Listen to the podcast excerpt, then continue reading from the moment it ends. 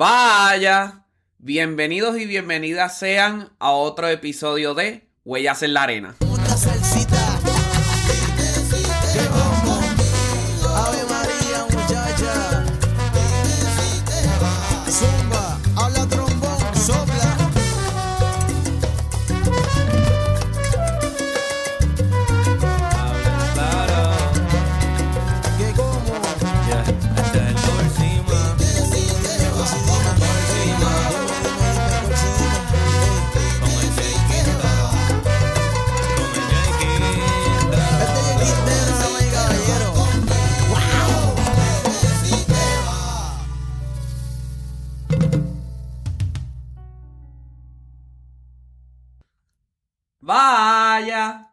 Saludos amigos, saludos amigas. Oye, qué rico estar una vez más con ustedes en otro episodio solo y en otro episodio más de Huellas en la Arena.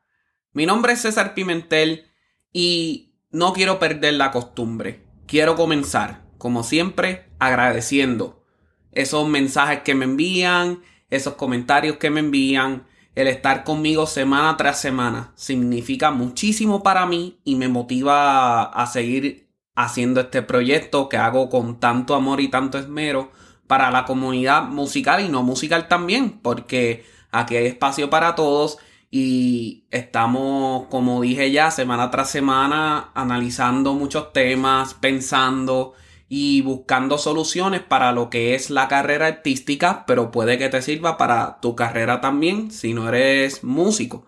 Así que todos somos bienvenidos aquí. Y quiero seguirte motivando a que envíes esos mensajes, a que te mantengas en contacto conmigo a través de Facebook e Instagram bajo Tromborrican, en mi página personal en Facebook bajo César Pimentel Ortiz y en tromborrican.com. Todas esas plataformas están ahí para ustedes y van a seguir estando para ustedes semana tras semana. Y hoy, hoy quiero darte el saborcito de lo que va a ser la tercera temporada de Huellas en la Arena. Va a ser una temporada más participativa. ¿Por qué digo eso? Mira, porque todos los temas que se vayan a tocar, y digo todos, absolutamente todos, van a venir de ustedes de todas las preguntas que me envíen a mis plataformas o de la manera interactiva donde yo te hago la pregunta de qué quieres que se toque y me envías entonces la contestación y de esa manera nos vamos a mantener bien conectados a lo que va a ser entonces la este compartir de conocimiento y este compartir de ideas. Y quiero comenzar, como ya dije, con la descripción. Las entrevistas van a ser en inglés y en español. Por fin vamos a tener las entrevistas en inglés. Tenemos intro nuevo. Se está trabajando en ello. Y viene candela. O sea, ese intro está riquísimo, riquísimo, riquísimo. Y lo más importante es que, como ya dije, también los episodios solos van a ser 100% hechos desde las premisas de las preguntas que ustedes nos dejen en las redes sociales. Y comenzando ya en ese aspecto, hace unas semanas atrás, cuando hice la pregunta de que ustedes querían escuchar, uno de nuestros fieles oyentes o de nuestras fieles oyentes nos puso una pregunta. Si para mí ser músico era mi meta final. Y me puse a pensar mucho, ¿por qué? Porque yo no lo veo de una manera en donde yo digo, pues mira, ser músico es mi meta final y ser músico es lo que yo quiero hacer para mi vida. Así que entonces me atrevo en este momento a reformular la pregunta sin salirme de los parámetros de la pregunta que ya fue formulada. Y la pregunta que me hago entonces más bien para contestar es la siguiente. ¿Qué quiero hacer con la música? Y esto es bien importante porque para mí, y en mi opinión, ya desde este punto es básicamente mi opinión y puedes estar de acuerdo con ella o puedes no estar de acuerdo con ella.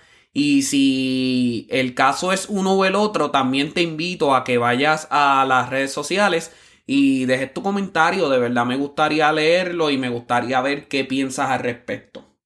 Pero como dije, mi opinión, yo quiero vivir de la música, yo quiero que mis deudas se paguen con la música, pero al mismo tiempo, cuando yo tengo la oportunidad de enseñar, ya sea a niños pequeños en el proyecto Soundscapes o unos estudiantes ya de edad más adulta, yo al final del día lo que quiero es que las personas y lo que es parte de mi misión de vida vean la vida desde la perspectiva o desde el lente de la música.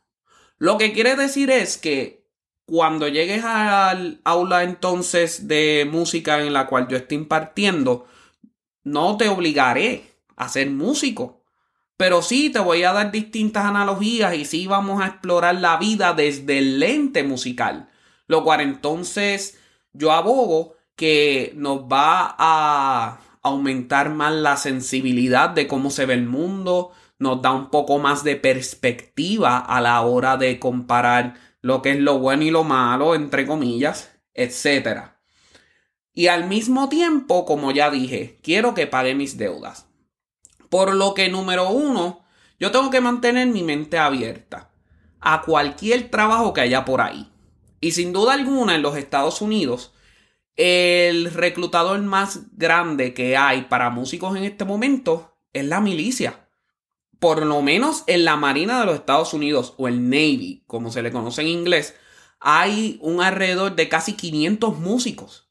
¿En qué orquesta sinfónica en los Estados Unidos existen 500 músicos de los cuales puedas entonces ser parte de la fila? Porque vamos a poner quizás la Filarmónica de Nueva York y esto es un número que yo estoy sacando, ¿verdad?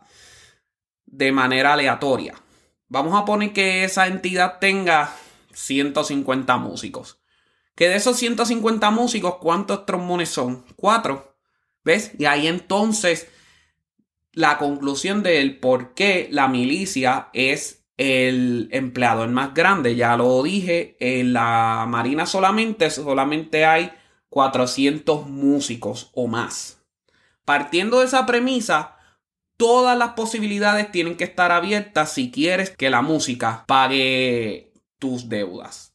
Por otro lado, por más que me gusta la música clásica y por más que me mueve y por más que el sentimiento y etcétera, tenemos que tener en cuenta que para tener un éxito básicamente donde la música pueda pagar nuestras deudas, hay que ser bastante conocedor de distintos idiomas. Me explico. Quizás no va a ser el mismo nivel de proficiencia, pero al final del día, si uno quiere vivir de la música, clásico puede que necesite estar ahí, jazz puede que necesite que esté ahí, salsa o cualquier elemento de la música latina, cualquier elemento de la música del este, digamos, asiática, digamos, un poco más al este de lo que es Europa. Cualquier elemento que se pueda explorar a través de la música debe de ser válido a la hora de querer vivir de esta carrera. Y no solamente limitarse a tocar el instrumento, arreglo, grabaciones, educación, lo que sea y uno tiene que mantenerse abierto porque al final del día los trabajos no salen como que de una vez al mes para una sola entidad donde tú llegas, haces una audición y etcétera. Y eso es otro aspecto bien importante. Las audiciones no llegan todo el tiempo y de llegar muy probablemente no cualificamos tampoco. Así que entonces mantenerse abierto hasta que llegue esa oportunidad que entre comillas es el trabajo de tu sueño es bien importante a la hora de perseguir este proceso de música como pagar tus deudas. Pero no tiene que ser eso. Probablemente tú quieres que la música sea un desahogo para tu vida regular. Puede que sea un desahogo para pues de salir de tu trabajo a tiempo completo y tocas en una banda de comunidad, tocas en una orquesta igual de renombre, porque tengo muchos amigos y amigas que se dedican a otras profesiones y tocan con celebridades, las cuales yo no he tenido la oportunidad de tocar y eso a mí me alegra de manera estupenda porque dice mucho de el interés y las cualidades que tienen esas personas de tocar el instrumento, etc. Pero eso va a requerir un análisis bien grande sobre lo que qué queremos hacer con la vida. Y yo creo que este es el próximo punto a explorar. ¿Por qué? Porque hay algo bien importante que ha salido desde hace unas décadas atrás, que es la metacognición. ¿Qué es la metacognición? Básicamente en arroz habichuelas es estar consciente de cómo uno aprende y de cómo uno piensa. Entonces, bajo esa premisa, nos va a ayudar a entonces reformular nuestras horas de práctica, nos va a ayudar a reformular lo que queremos hacer con la música, nos va a ayudar a cómo, ¿verdad?, hacer esas preguntas bien importantes a la hora de seguirnos desarrollando. Este punto de la metacognición y otros puntos relacionados a ello van a ser tocados en la segunda temporada del Tip of the Iceberg. Ya la estamos finalizando, es un proyecto que le he estado dando mucha cabeza y por eso no ha salido. Así que me disculpan por ello, pero al mismo tiempo quiero dar un producto el cual llegue a mi corazón como llega a este y seguir hacia adelante con el proceso. ¿Qué es lo otro que es importante? ¿Qué envuelve lograr mis metas? ¿Cuánto sacrificio tengo que poner a la mesa a la hora de llegar al próximo nivel, como siempre se habla aquí? ¿Qué aspectos de educación y enseñanza son necesarios para poder ganar una audición, para poder hacer una carrera como educador, etcétera? Y las preguntas que salgan de ustedes, al igual que las preguntas que salgan de estos episodios solos, van a ser llevadas a entrevistas. Las entrevistas van a ser un poco más conscientes, van a ser un poco más a la yugular de lo que se vaya a traer. Y comienzo con decir que la próxima entrevista que tenemos para la mesa es una entrevista con mi amigo y hermano Andrés Maldonado en la cual estuvimos hablando de su proceso de cómo él formula la preparación para una audición, ya que él recientemente ganó la silla de primer clarinete en la Orquesta Sinfónica de Puerto Rico, la cual de verdad es una silla bien exigente porque los zapatos, como decimos, ¿verdad? En el español, los zapatos que habían que llenar eran bien grandes, o sea, la profesora Kathleen Jones es un baluarte gigante para lo que es el clarinete en Puerto Rico. Y él siendo entonces su sucesor, eh, realmente dice de lo mucho que él se ha preparado, dice lo mucho que él ha sacrificado a la hora de llegar a ese nivel y esa entrevista va a tener muchas preguntas relacionadas a su proceso de audición y, ¿verdad?, a conocerlo un poco más a través de su historia y esos detalles. Pero lo más importante mantenerse curioso o curiosa y abierto abierta las posibilidades. Ya lo tocamos un poquito, pero ¿a qué me refiero con eso? Mira, como dije, personalmente a mí me gusta mucho la música clásica, pero al mismo tiempo no puedo mantenerme cerrado a ello. Entonces tengo que explorar qué más me gusta. Escribir letras para cantantes, oye, muy probablemente esa es una vía. Hacer este tipo de contenido, probablemente eso es una vía. Tocar otros estilos de música, probablemente eso es una vía. Y sentarme a mantenerme curioso de qué otras cosas puedo hacer musicalmente hablando y no musicalmente hablando van a ser bien importantes a la hora de seguir desarrollándome y mantenerme en constante entrenamiento, leyendo, practicando, aprendiendo cosas nuevas. Y eso es lo que va a seguir entonces dando el cimiento que nunca acaba a tener una carrera de éxito en una profesión que tanto cuesta a veces siendo la música.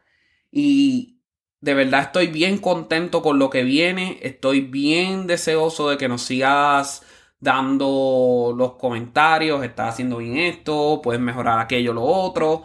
Y estar bastante cercanos o cercanas a través de los comentarios, porque como ya dije, las preguntas de ustedes son bien importantes.